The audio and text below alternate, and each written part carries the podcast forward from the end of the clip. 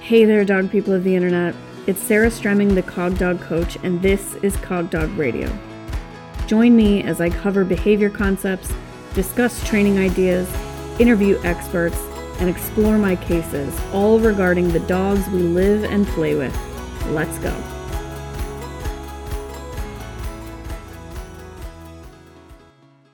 Hey, friends. This week on the podcast, I have Megan Foster. Megan is a supreme agility teacher, trainer, and competitor. She runs FX Agility, which is an online resource for all things dog sports. She is my dear friend, my colleague, sometimes my client, always my coach. We sat down to talk about agility curriculum, trial sustainability, and helping everybody to find the sport of dog agility safer and more accessible. Enjoy. Okay, so we're sitting down today to offer some guidance to those brave folks in the trenches teaching group classes for dog agility. Uh, we've both been there, but you, Megan, much more recently than myself. And we have some ideas that can help instructors to provide more trial sustainable situations to their students in an effort to make trials safer and more accessible for average folks who want to compete. Yeah, that's what we want to do. Uh, yeah, so I just recently stopped teaching in person in 2020, I guess, right? The pandemic was kind of the last mm-hmm. straw for me. Uh, and so I've, I've seen a, and I've had a lot of different formats with the group classes because I've had a lot of different spaces that I've been in.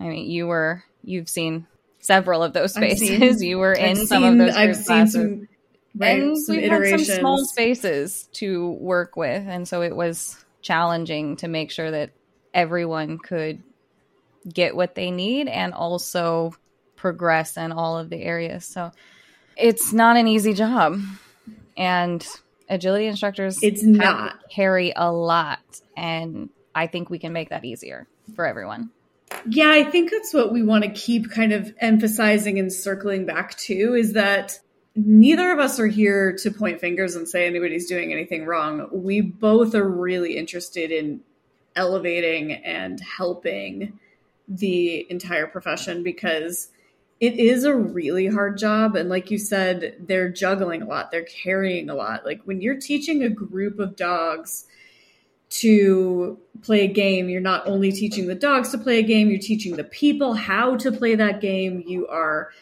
trying to troubleshoot behaviors a lot of the time that you know are not going to be fine in a trial it is it's and also play therapist and, sometimes so like, oh my god you've certainly you've certainly never played therapist uh, for me. I'm fine. I'm yeah. it's totally fine. I've never cried about agility ever.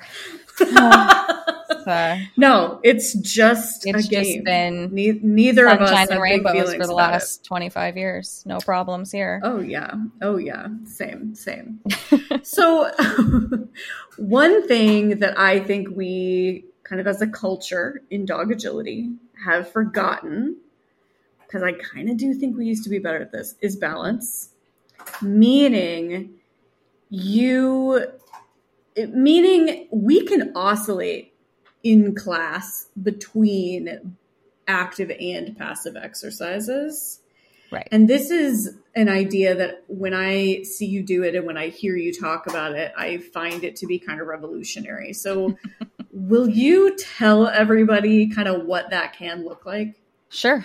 It can it's going to look different depending on the number of dogs you have in class and the space that you have, but one like really recent example that I I was doing this at a seminar, so I didn't know the dogs at all, but it was a puppy seminar. So they wanted to know what I do with puppies. and so it meant creating an environment where maybe one puppy was doing something kind of exciting. So they were they were able to move back and forth. Maybe they were being released off their kiddo board for a for an explosive start line. So an active stay while the other puppies were working more on their passive stays. So they were still doing things, but they were not being managed. They weren't just being stuffed in a crate with a blanket over them. They weren't brought back out to the car. They were actively learning a skill that they're going to need long term. And they had really clear instructions of like, if they couldn't do it, yeah, we're going to go outside or we're going to create distance or we're going to put a barrier up. So th- that's kind of one example where I wasn't able to really release them all on their own. But, you know, seven out of eight puppies were just lying down on cots. Maybe they were chewing things, maybe they were doing a snuffle mat. And one puppy was working on something a little bit more active that took more of my attention. So I could keep an eye on everything. And it worked really great because then, you know, whichever puppy was like relaxed the most, I could say, You're next. And I could reinforce that really good, just settle in, really relaxed with the opportunity to do something exciting the last set of puppy classes that I taught in person, we had sometimes we would go back and forth between every puppy is doing the same thing. And usually that meant that all the puppies were doing something pretty low key. So, four or five bravery stations for them to explore in that little round, you know, 60 foot across round pen that I was in but so the dogs were just they were in there, they were existing, and they were sniffing around and exploring for food in different ver- different setups. And they were doing that all together, and that didn't require anything special, any barriers. And then it was sort of the same thing. Half the room would be doing something a little bit active, and the other half of the room would be doing something not so exciting, but trying to build the skills that they're going to need on both sides of the fence when they get to the agility. Yeah. Position. So for the dogs, it's this skill of sometimes exciting things are happening that you're not a part of.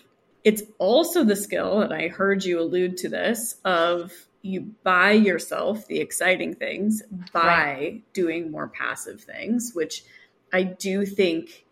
I mean, I'm just going to put a pin in that because I think we're going to circle back to that repeatedly. Yeah, that this concept to. of yeah, this concept of the dog's learning, I get to do the really cool stuff because I did this other stuff. I, I can buy myself the more fun activity by doing this other activity. But something that, so we'll, we'll keep returning to that. That's going to be a core theme in kind of everything that we're talking about. I hear criticism, and whenever I hear it in my head, I'm just going to say it so that we can just put it out there. Yeah something that I'm going to hear that I believe that I will hear from instructors is, well, that's great. My students won't do that. Yeah, that's great. I, my students, yes. my students want to do, want to run courses. Yes, my students are not going to do bravery games, blah, blah, blah. So what, what's your answer to that? Yeah. This, this is another thing that agility instructors are juggling is we have to retain clients. Mm-hmm. And I do think that this is where it came from uh, you know, I have my theories of like maybe it originated when we start like we were seeing agility on TV, so it like they saw it and they they want to do that, and so now it's kind of become well, we have to give them that in order to keep them, and whether that's where it came from or not, it doesn't matter. But that is the belief that I hear when I and the same I had this belief that I had to give them really exciting stuff early on to be able to keep them. And my experience, however, doesn't actually support that belief. I moved mine, to mine, wa- mine too. Yes, yeah. right. I moved to yeah. Washington in 2013, and I had a foundation class then. And like I said, my last one started probably end of 2018. So like I had quite a few uh, iterations of my foundation program. And every single time I kind of started a new group, it got a little bit longer. It started off a little bit slower if you if we have to label it like that. It was split down a little bit more finely. And I didn't lose clients. I I can I'm not going to say I lost zero. I there's a couple in my mind that you know they they were in my first iteration and then they got a new dog and they were in like the second or third or fourth iteration and yeah i i'm remembering some complaints like why is it so different why are we doing this and yeah if they left fine I'm not for everyone. I can accept that.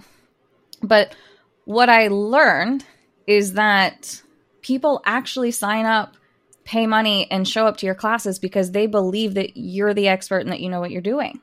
So if the information is presented in this is how we do things, and here's the proof, you don't even really need proof. I used to have this like I would try to validate my own teaching. I would explain and then I would go and just trust me. There's definitely method to the madness. And some student one day finally looked at me and said, "We wouldn't be here if we didn't trust you." and it just was like this big shift of, "Oh, that's right." So I I get those beliefs and I get you know, it's we need clients, right? We have to pay the bills um, but I I do have this shift in like, oh, no, I am actually leading this group of people. And so I'm going to give them the best information that I have available for them. And I'm not going to pretend to know what they want. What they want is to be able to compete with their dog. And I know the set of skills that they need to make that happen. So I'm going to deliver those skills. I'm not doing my job if I just fast track them through all the fun stuff. So it's this shift of really getting clear on what your job is and accepting that you are the expert. I do think that's what's missing. I think that when I presented, you know, maybe a piece of curricula or something that I didn't fully believe in, that I hadn't mm-hmm. fully bought yet, that I believed was probably the right thing, but like I didn't know for sure it didn't land as well.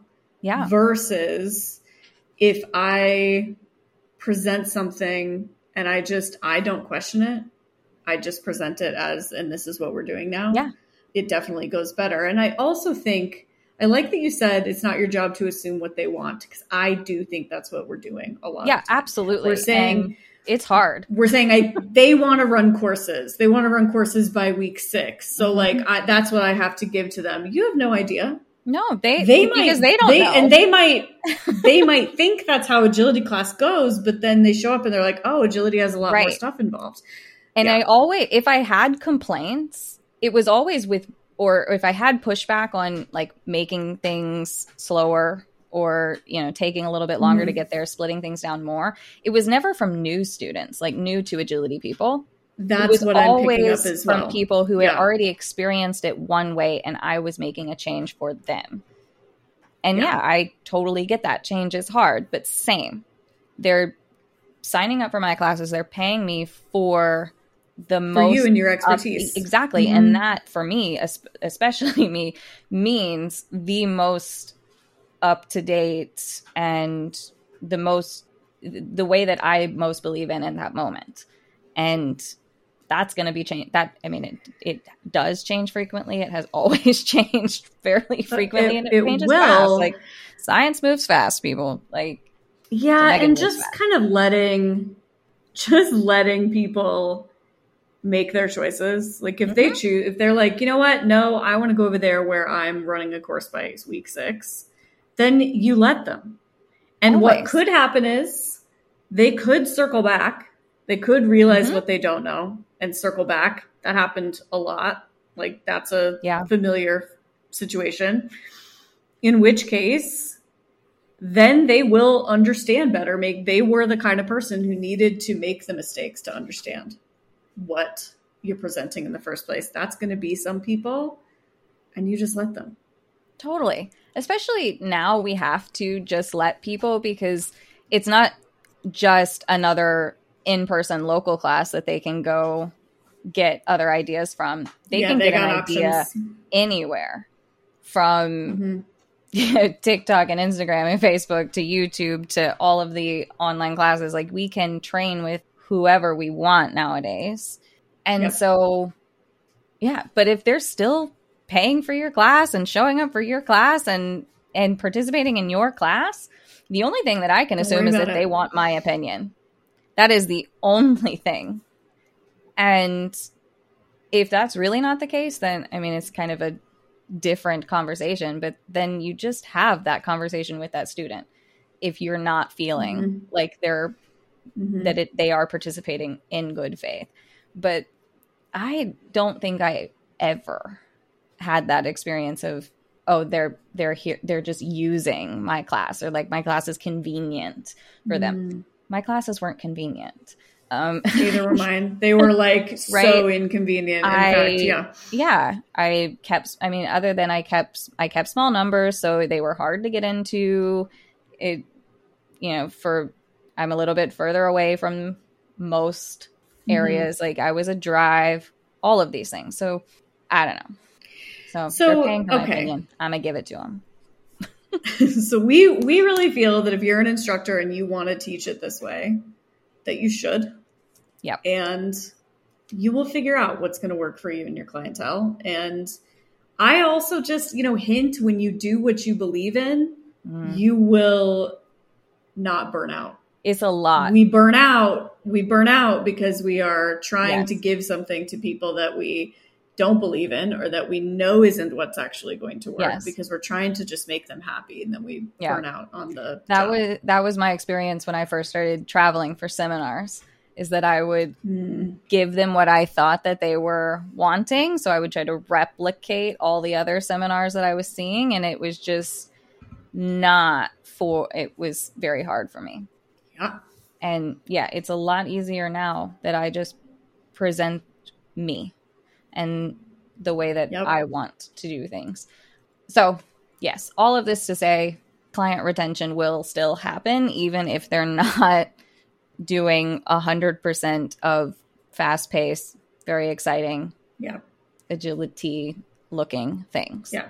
And I think you'll be surprised about actually who's really thrilled with your right. changes and the things that you're most changing. yes most of the time I I do I see relief from students when I'm like, mm. hey, let's shift and work on that because while they they like how much their dog loves agility, but they're actually not in love with how their dog screams in the car when they pull in the driveway of the facility. Right. They don't actually and, like and they're not in love with their dog dragging them all the way to the yes. ring. And they're not they're not in love with the fight on the start line right. that they have every every and they, run. Yeah. And they're afraid to even bring it up because they look around and they're like, well, seems kind of normal right? Or no one else totally, seems concerned totally. about it, right? Even if everyone totally. is thinking it's a terrible behavior, no one's talking about how to change it or what to do about it. Yeah. So yeah. they're like, okay. So there's almost this this kind of sigh of relief when I suggest, how about we? Hey, maybe we address that. Let's yeah. work, let's. Hey, maybe we do, do that differently. That. Or here's some, you know, so even I, if it's just resources if it's like a seminar situation like you can you don't have to live with that to live with that. Yeah. So if we bring that balance into classes the dogs are learning how to bring the energy when necessary and bring it back down when not.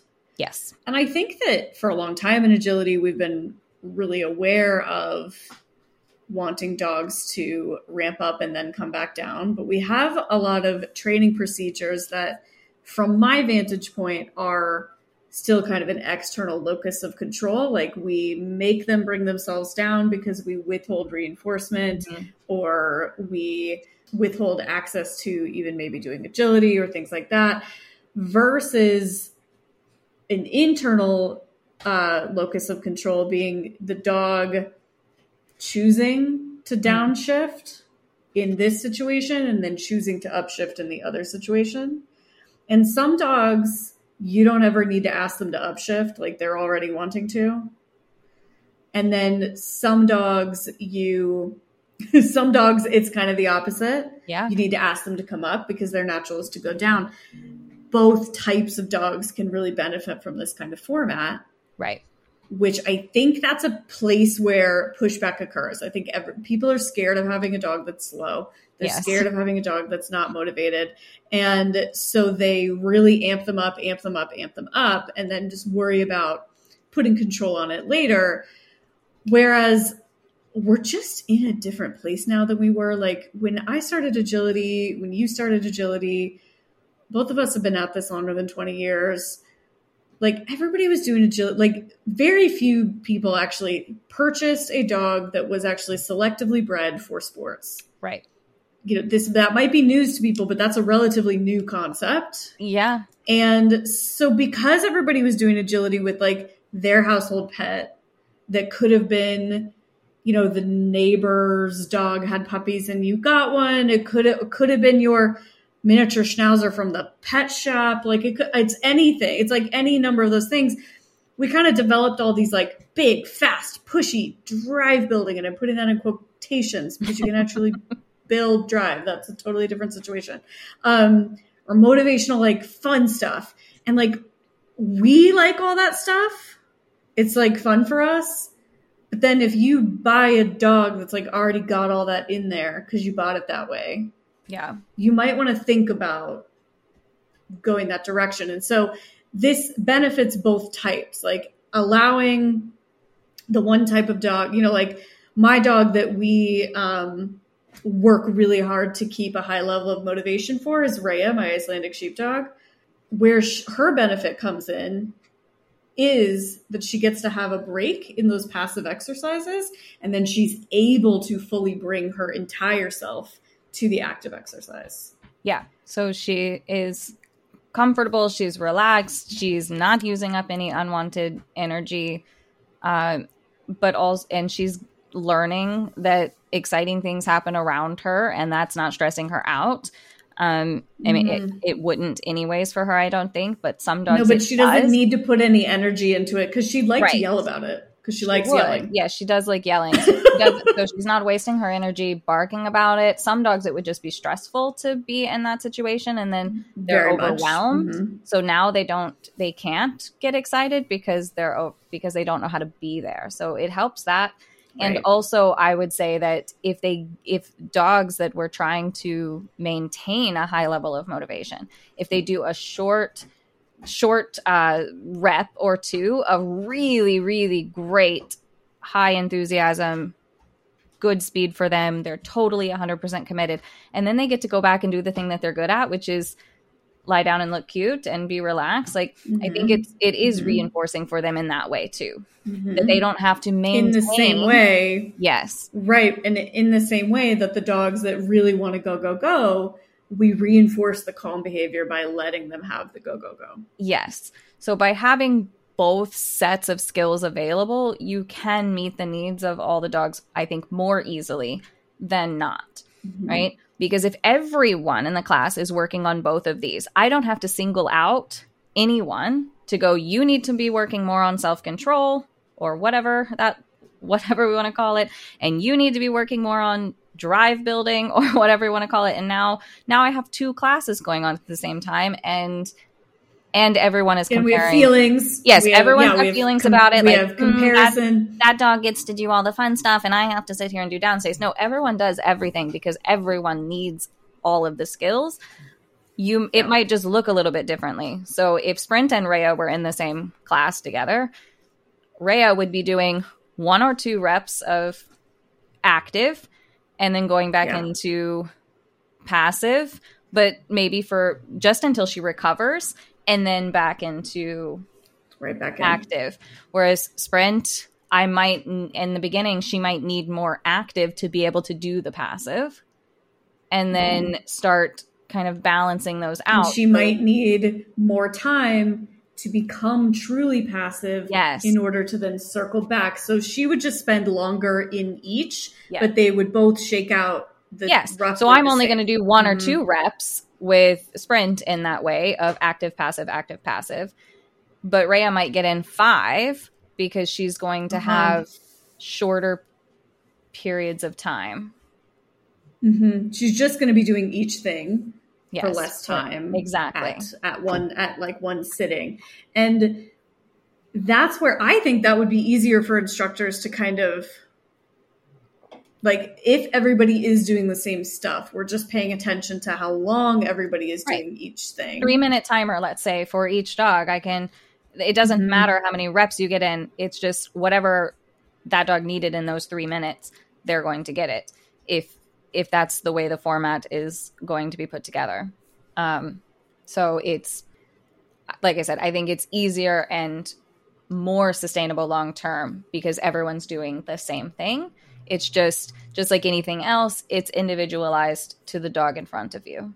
And this lends itself to trial sustainability in a lot of different ways. First of all, we just described what an agility trial is. Yes. It's downtime with short bursts of, act, of action. Yes. But it also teaches people, I think, because I think most kind of normal class formats don't really provide people this with these skills of and now you're going to hang out and it isn't pez dispensing yeah it isn't just feeding feeding feeding and trying to survive these passive mm-hmm. times it is truly training in the passive times and truly feeling comfortable with those times yes versus having to you know, stay outside the building until it is time for you to rush straight into the ring because the dog is otherwise just going to be screaming ringside and you're shoving cheese into their face as you're trying to walk them through the facility so that you mm-hmm. can get them straight into the ring and go like it's just what a racket like you poor people like i you yeah. i don't want you to experience that i want you to be able to actually enjoy yourself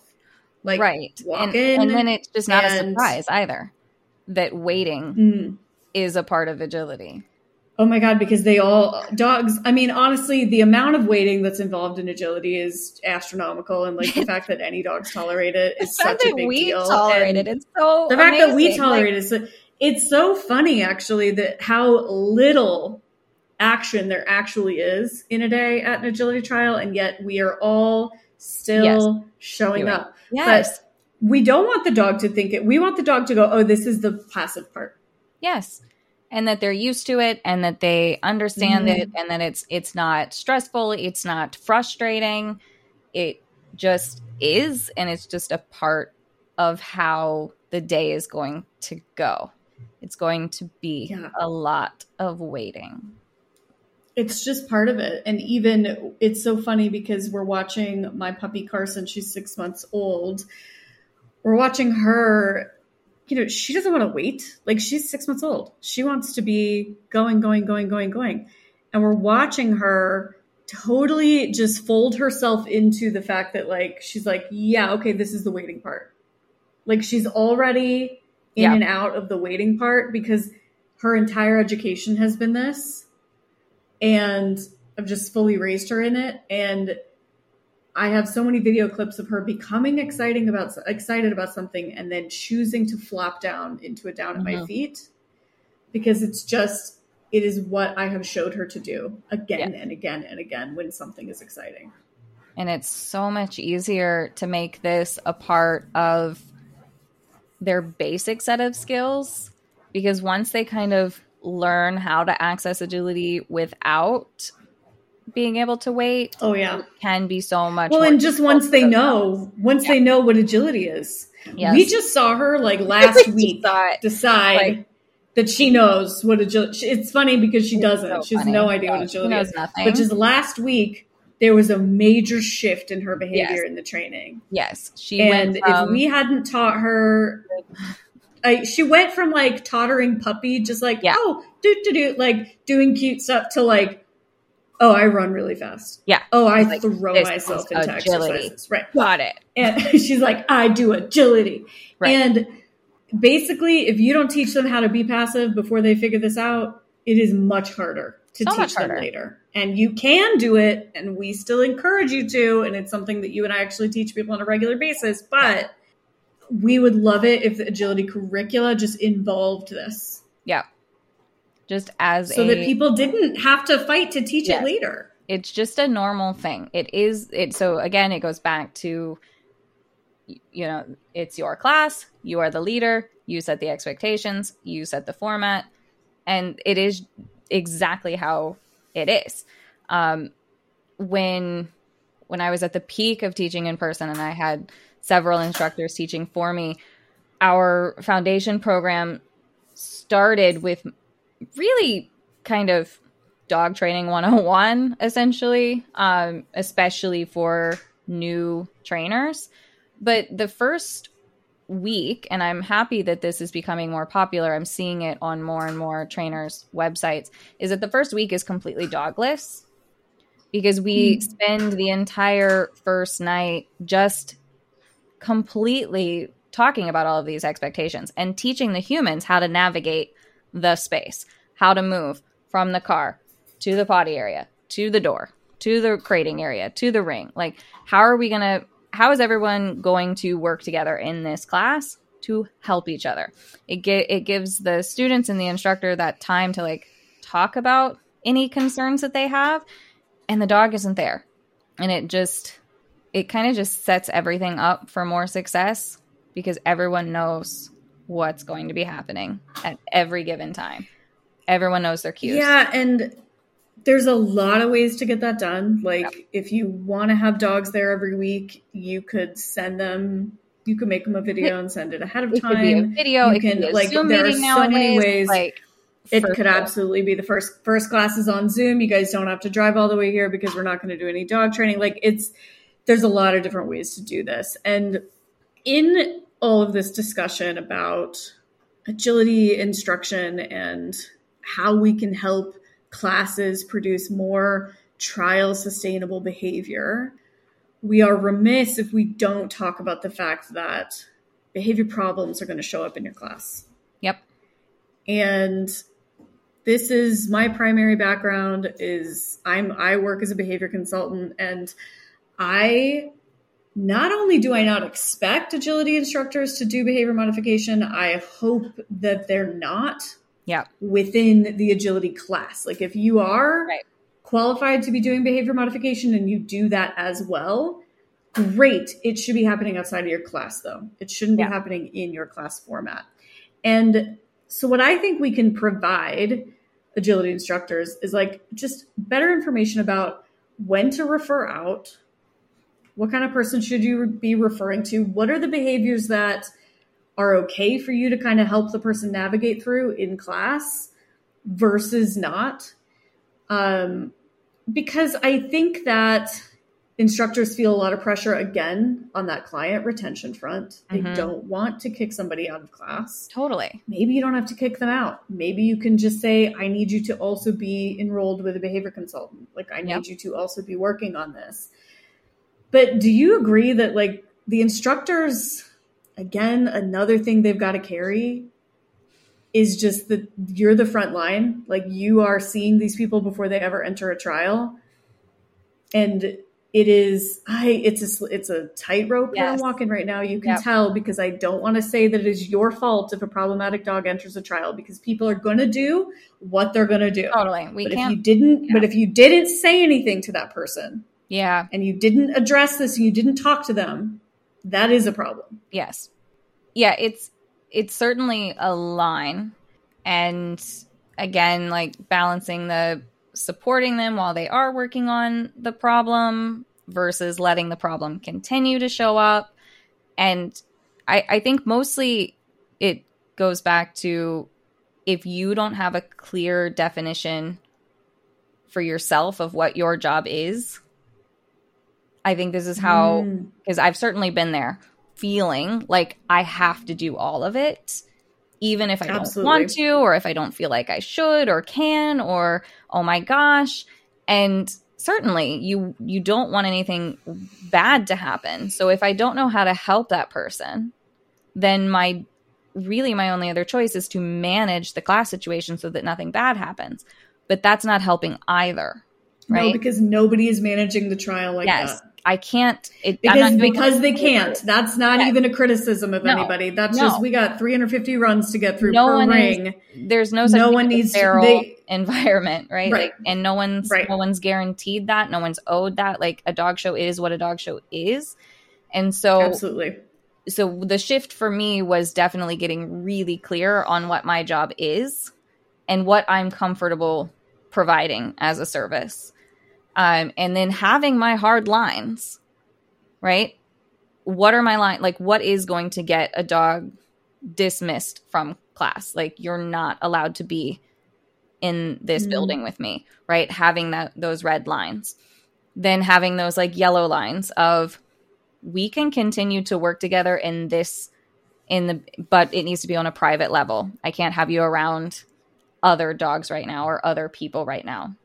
Then right? There's a little bit more. Or, yes, we can have, or, you know, these are my lines for accommodations. This is what I'm willing to do to support you while you're working with another professional Mm. or with me outside of this setting like we're doing if if you're both if you're behavior consultant and agility instructor and then having those like yeah this is totally fine i don't see this as a problem as in we can definitely manage we can definitely manage and also change this behavior in this setting. So if you just get really clear on what you as an instructor want to do can do and and that those expectations are i would i would honestly i would just have them written out. Like there's all the time. Totally. everything that we sign up for seminar class every it all says no aggressive or reactive dogs but none of that is actually spelled out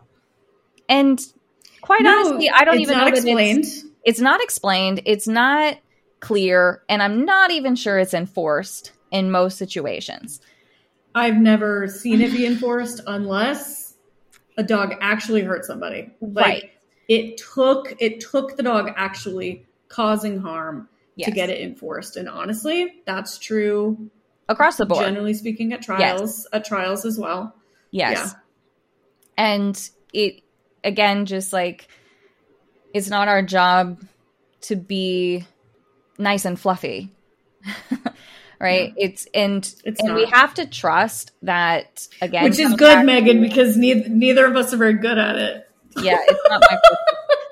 um but again, if they're coming to you because you're the expert and you're the leader, they're they the owner is probably aware and uncomfortable with a certain amount of their dog's behavior.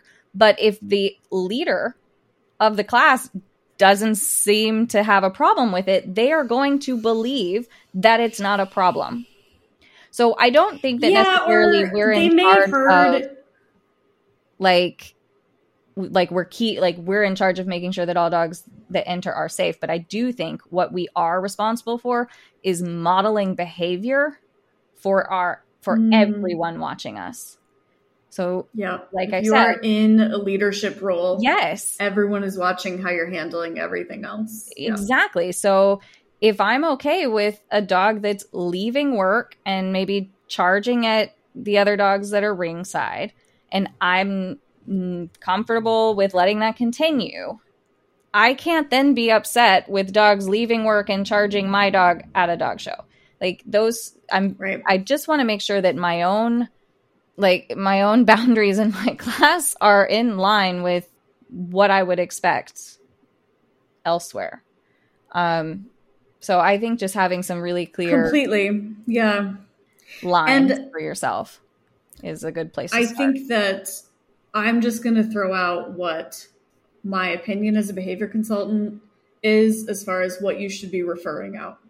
So, because I think sometimes this is fuzzy, they're not sure if I should sure. refer this or not. hmm So, for me, barking and lunging that is directed at dogs or people. So, a dog that is dragging you into the building screaming because they can't control themselves is in the right place. you want to build a curriculum that can help them to control themselves better. But a dog that is dragging a person towards a dog or a person barking and or lunging, or you know has a tendency to bark lunge at other people, uh, at other dogs or people, should be referred out. A lot of those dogs can stay in class with accommodations, but I would make sure that they are working with the behavior consultant to get better, for sure. And I would be clear with them like this kind of behavior can't happen at the agility trial. So you're going to go, you're going to work on it, we're going to make some accommodations. I'm going to ask you how it's going, I'm going to keep asking you how it's going Yeah. so that we can pare back those accommodations and get you closer to that ring sustainable picture here together. Yeah. I think that goes in the like when you're when instructors are writing out their job description if it's within that yeah they can stay in class but they need to be in work with a professional i think if you're going to allow them into class you need to be open to hearing about what they're doing with that other Mhm. professional and and helping to support them in making the setups and accommodations and if you aren't which is fine If you don't want to deal fine. with it, But don't they shouldn't be in your class. you need to t- like and you can decide for Yeah. yourself if you're willing to save their spot and let them come back in when they're finished or whatever like you can yeah. you can make those Yeah. And feel okay with them i i'm not here to say what's right or wrong or even what i would do or wouldn't do necessarily because it would probably depend on the t- the problem behavior. It would depend on the situation. and the Absolutely. situation. but I just need to like you need to have it clear in your head as the instructor and it's a lot easier to clear these things up ahead of time before they actually happen because making guidelines and policies and rules and things when you need them is stressful i mean speaking from Yeah, and- experience. As a behavior consultant, I work with a lot of people whose dogs have problematic behaviors in the agility environment, Mhm. who sometimes they leave their class, but sometimes they stay in their class when while we're working together. My rule is always that we do have to have your instructor on board in order for you to stay in this class. Your instructor should know that you're working with me. They should know why. And we need their cooperation. And sometimes there's a three way email chain that happens so that everybody can get on the same page as to what I need class to look like for this dog. And if it can't look like that, or if it's too much to ask for it to look like that, then absolutely I'm not asking the instructor to to do that. It's a communication yes loop that just needs to be involved. If you're going to keep those folks in your class while they're working with the professional, you got to support their work with the professional. That does not mean you do their homework for them. It means you're supportive. It means you're saying, "What can we do?" No, I'm not. No, they shouldn't get any extra time. They shouldn't get any extra. It's just how can we adjust your turn to look like Mhm. it's supportive. And supportive also means, you know, I have you know could tell a very sad story that is an old story at this point of a dog that I knew that was put on a certain medication for an aggressive behavior. The agility instructor observed that the dog was not as fast on the medication, made the recommendation that maybe they should get off the medication. The person took the agility instructor's advice, and things did not end well for that dog or that family. So, supportive also means that if you think maybe five yards per second is not as good as six and a half, and you think that's about something that you're doing with the behavior professional, um, supportive would would be to maybe leave that out. Like that's not up to you to decide. right So stay in your lane I when think. I say that would be the short way to say it would be stay in your lane. But so barking and lunging at other dogs or people is sometimes not without sometimes that is well intentioned. Sometimes those dogs are just crazy friendly and yes popping out of their heads about it. yes So I do want to also state because I the rules still apply. If they're doing that behavior, they need to be working with somebody agreed that actual outward aggression towards dogs or people Yep. needs to be referred out. You can absolutely just ban it if you want to. Doesn't have to be in your class, but it you should also refer. yes don't just You're not super them. ethical. Yeah. You're not super ethical if you just say don't come back. Right, because they'll just Um, find another agility class that will yeah. take them. Honestly, like that's all that's going to happen They will. They will. because the Um, behavior that was modeled wasn't clear.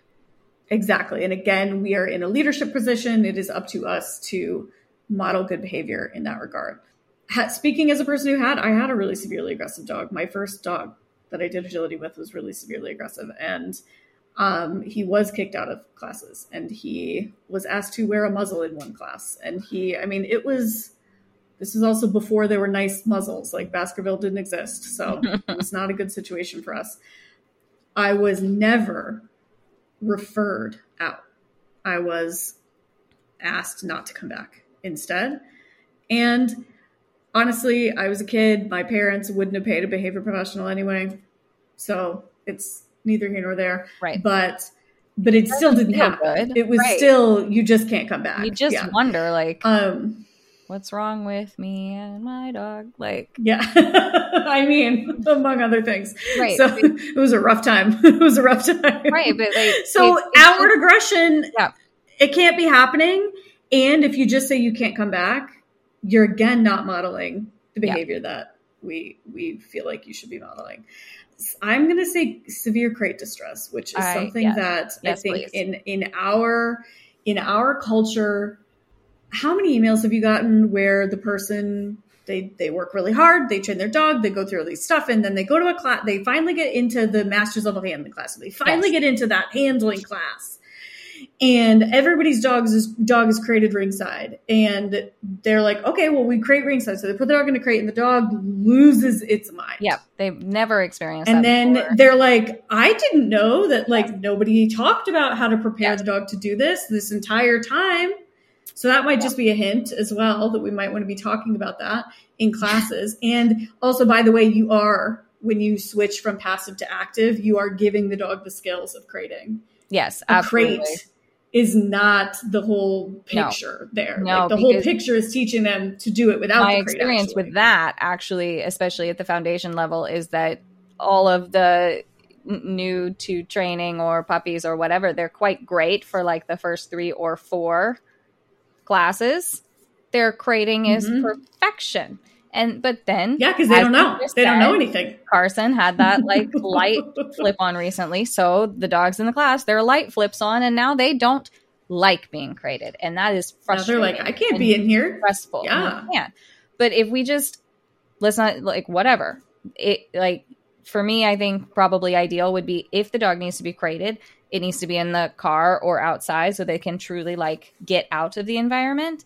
And if we're working on relaxing, it's a skill in the class because Yes. well, we just realized it with Sprint recently.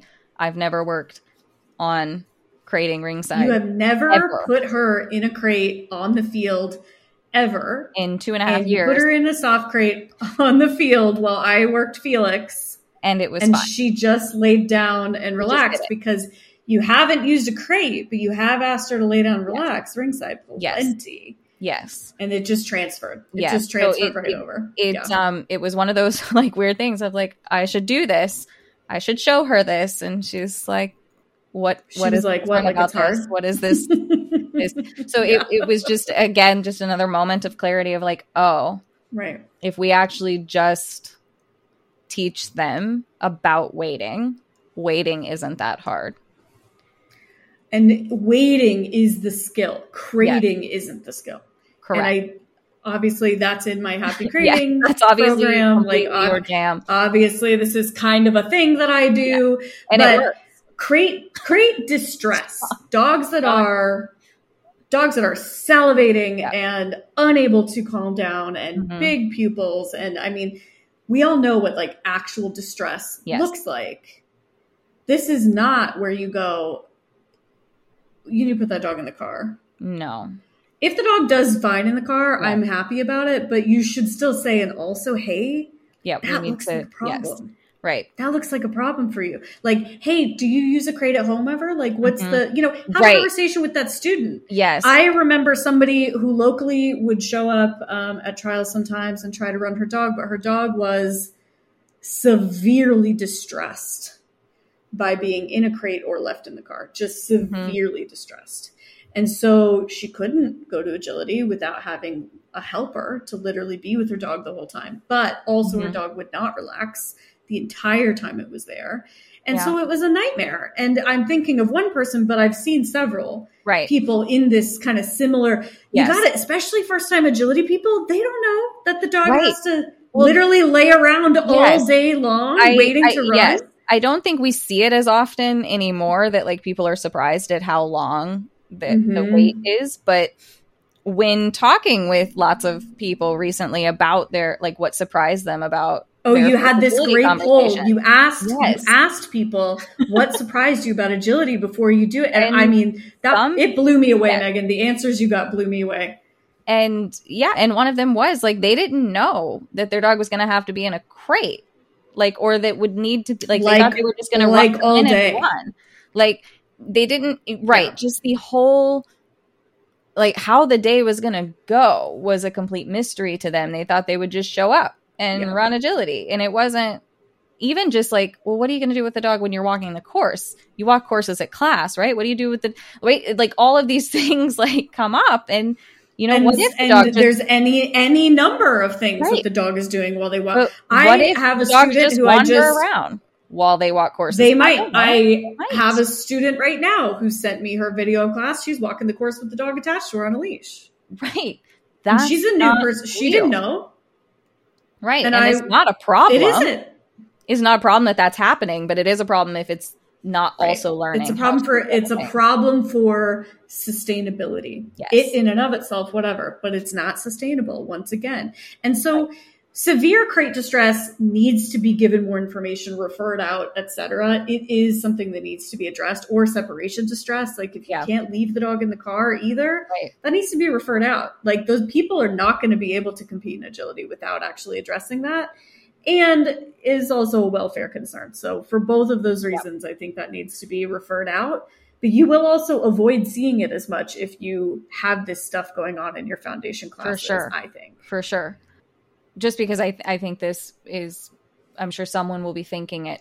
Like when you're talking about when to refer out and like what we're looking for, how many times do we have to see it before we refer out to it? Is this something that you have like Mm. a, a, do you have a recipe for this or is this within the instructor's own comfort level um because i kind of have my I mean, idea but Well, I want to hear yours, but for me, I see it one time I have a conversation. okay So one time and it's a conversation. mm-hmm. if it's a pattern it's you know and in that conversation i say would you you know are you interested like is this a problem for you elsewhere okay was yes, this same. a surprise to you too Yes. like was this a surprise to you too is Yeah. the big question half the time it's going to be no i knew this would happen yeah that's an instant that's an referral. imme- okay Instant yes we're on the same page second i'm so surprised Right. second time you know second second answer which is um yeah that was brand new behavior. I've never seen i'm it. maybe you can adjust. Yeah. yeah maybe we can adjust the situation to not evoke that behavior then Yeah. another time.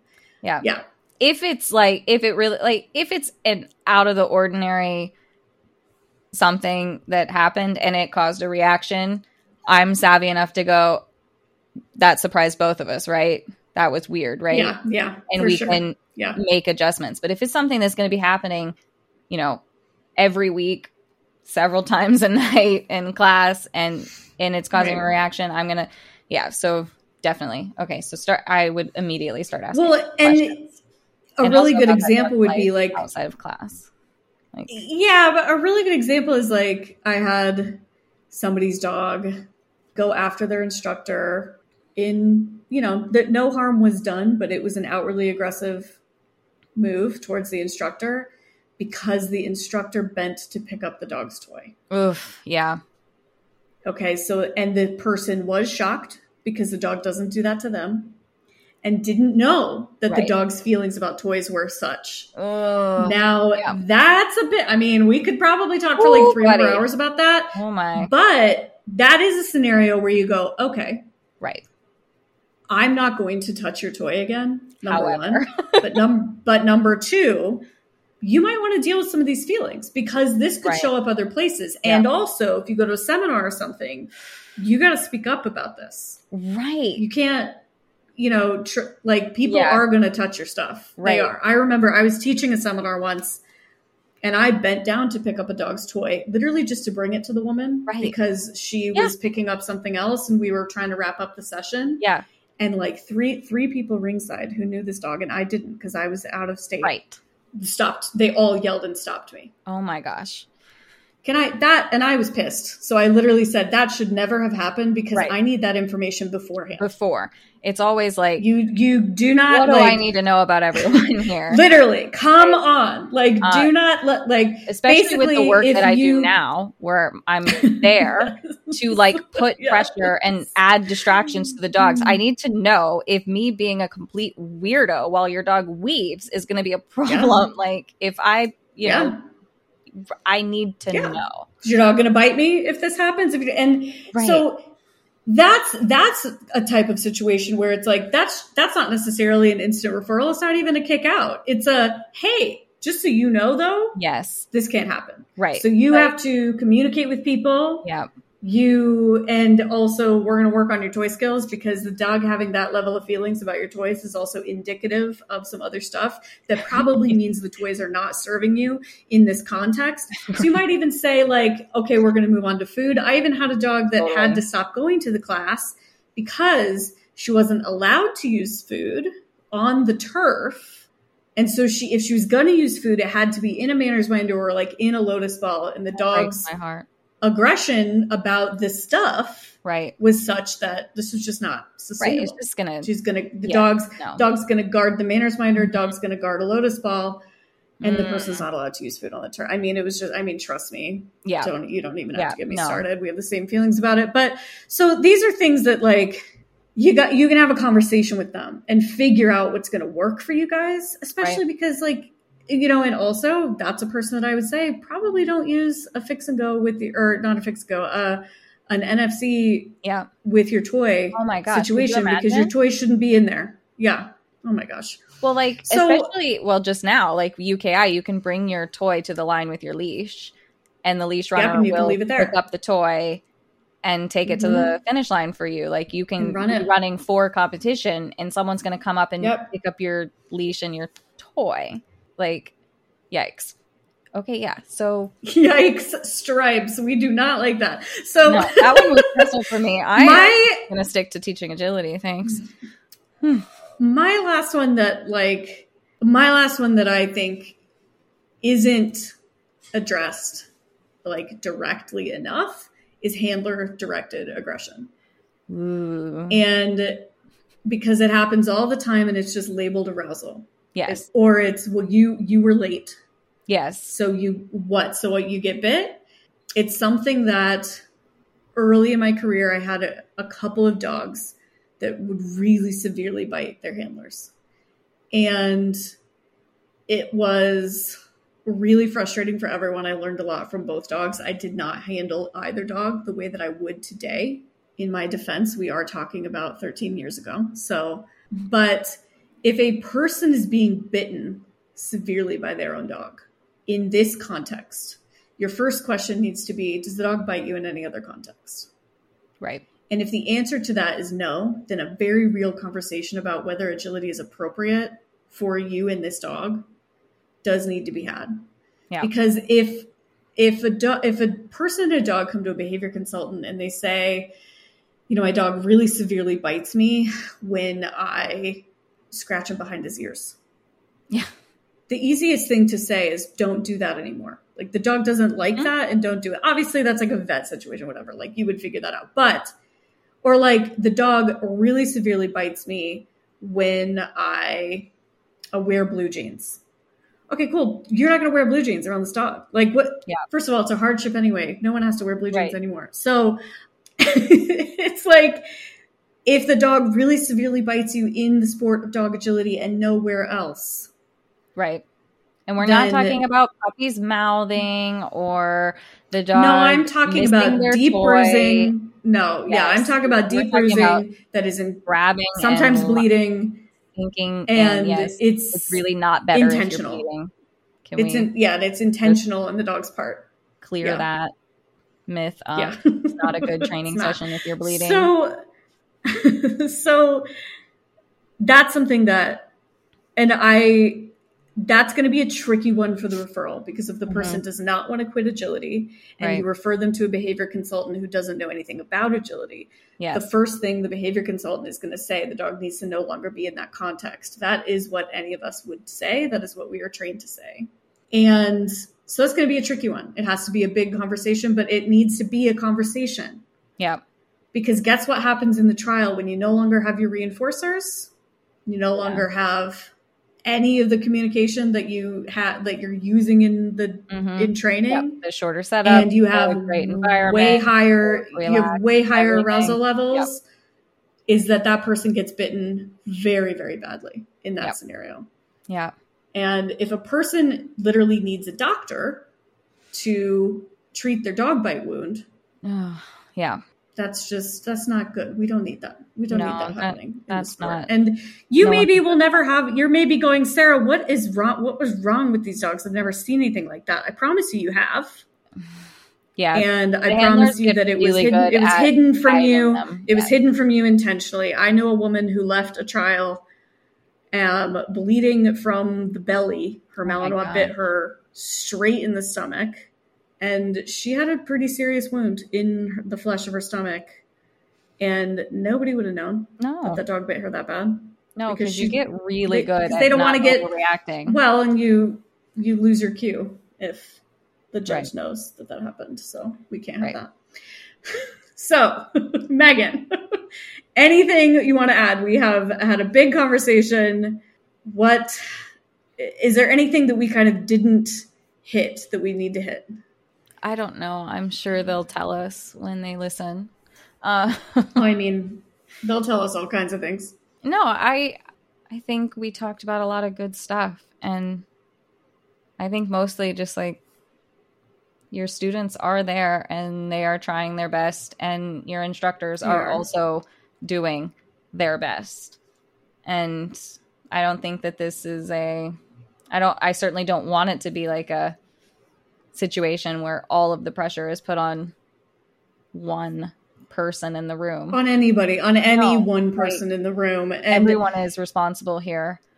Um, but Mhm. I, I think we didn't say it outright, but I do think the whole conversation kind of led itself that way is that we can't be afraid to have conversations with our clients Mhm. or we can't be afraid to have conversations with our instructors and honestly like classmates shouldn't be afraid of talking to each other about these things either so i, I think a lot of these things get solved with just being clear and upfront about them all so it's tricky and hard like so, I'm not gonna say it's easy but yeah, it works it does. And on that note, Right. we made you all a resource. we did a thing we made you something.